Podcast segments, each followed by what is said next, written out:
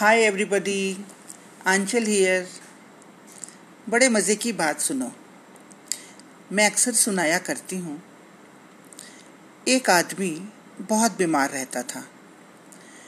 यहाँ तक कि डॉक्टर ने जवाब दे दिया कि बाकी की ज़िंदगी अपने हिसाब से जी लो, क्योंकि तुम्हारी बीमारी लाइलाज है।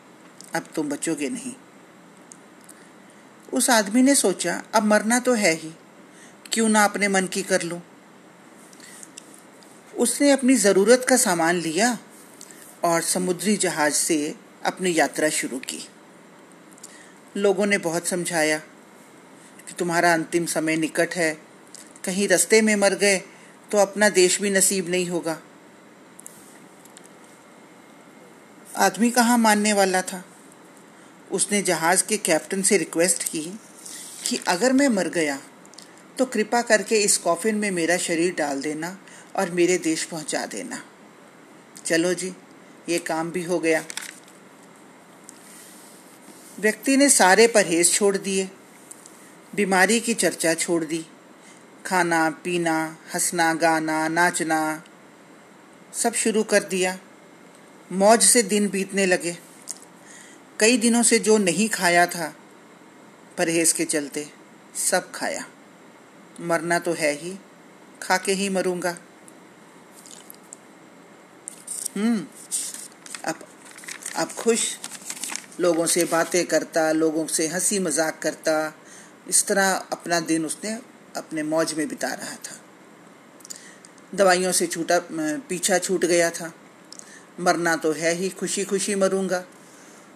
उसकी खुशी, मौज मस्ती, लोगों से हँसी मज़ाक का ग्राफ ऊपर की तरफ़ जा रहा था और बीमारी का ग्राफ नीचे की तरफ़।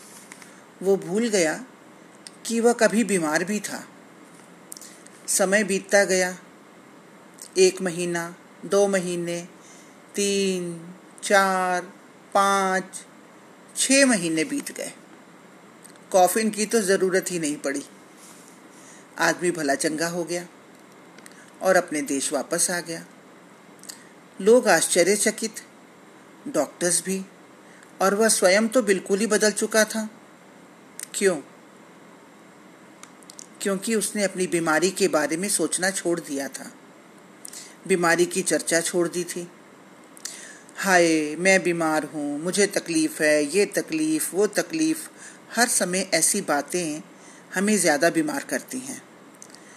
ऐसा कोई शरीर नहीं जिसमें बीमारी नहीं, लेकिन हर समय बढ़ चढ़कर अपनी बीमारी की चर्चा, सेंटर ऑफ़ अट्रैक्शन बने रहना, बेचारा शो करना अपने शरीर में, ऐसा हमारे शरीर में ऐसे चेंजेस करता है कि हम थोड़ी बीमारी को भी ज़्यादा बढ़ा लेते हैं। सोचिए, आप स्वस्थ हैं। सोचिए, आपको कोई बीमारी नहीं। I am fit and fine सोच बदलो, स्वस्थ रहो। Keep smiling stay healthy